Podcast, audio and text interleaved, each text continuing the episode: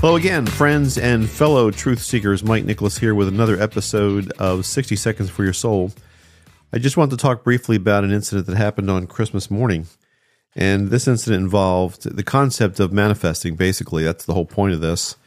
And as I've gone through this whole soul journey, I've really come to believe that thoughts become things and we can decide what we want to, uh, to manifest and have happen in our lives. So I went out for breakfast to a local cafe, Joe's Cafe, and tiny place that my wife and I used to frequent as regulars before her accident. And I had been there really in a long time. And they recognized me. It was really kind of cool. I went and sat just on a stool at the bar there, counter, and they came up and asked, you know, where she was, how she was doing, and it was really just great. They a lot of uh, love just in that exchange with people I hadn't seen in a while. But a gentleman came up and sat down next to me. He was a black man, and he came in. He was saying "Merry Christmas" to everybody, and he just exuded happiness and joy. And I, I felt compelled to to say Merry Christmas back to him and to start talking to him and ask him what he does. And turns out his name is Stephen. Stephen, if you're listening to this, you know, I'm really happy I met you.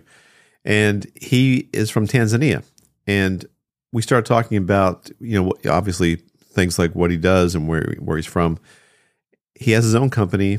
He started it. And the cool thing in that discussion was he mentioned a couple things about race and how he refused to be limited by his circumstances. He refused to be a victim.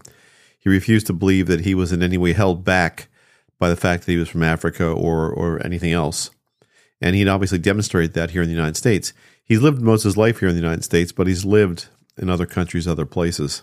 And it was just really refreshing and encouraging because it dovetailed not only with manifesting, but stuff I had read many years ago, Napoleon Hill, Think and Grow Rich, where he talks about he doesn't use the term thoughts become things, but he does use the term where you decide what you want to go do in life, and and uh, there's a power that you activate by deciding you want to do that.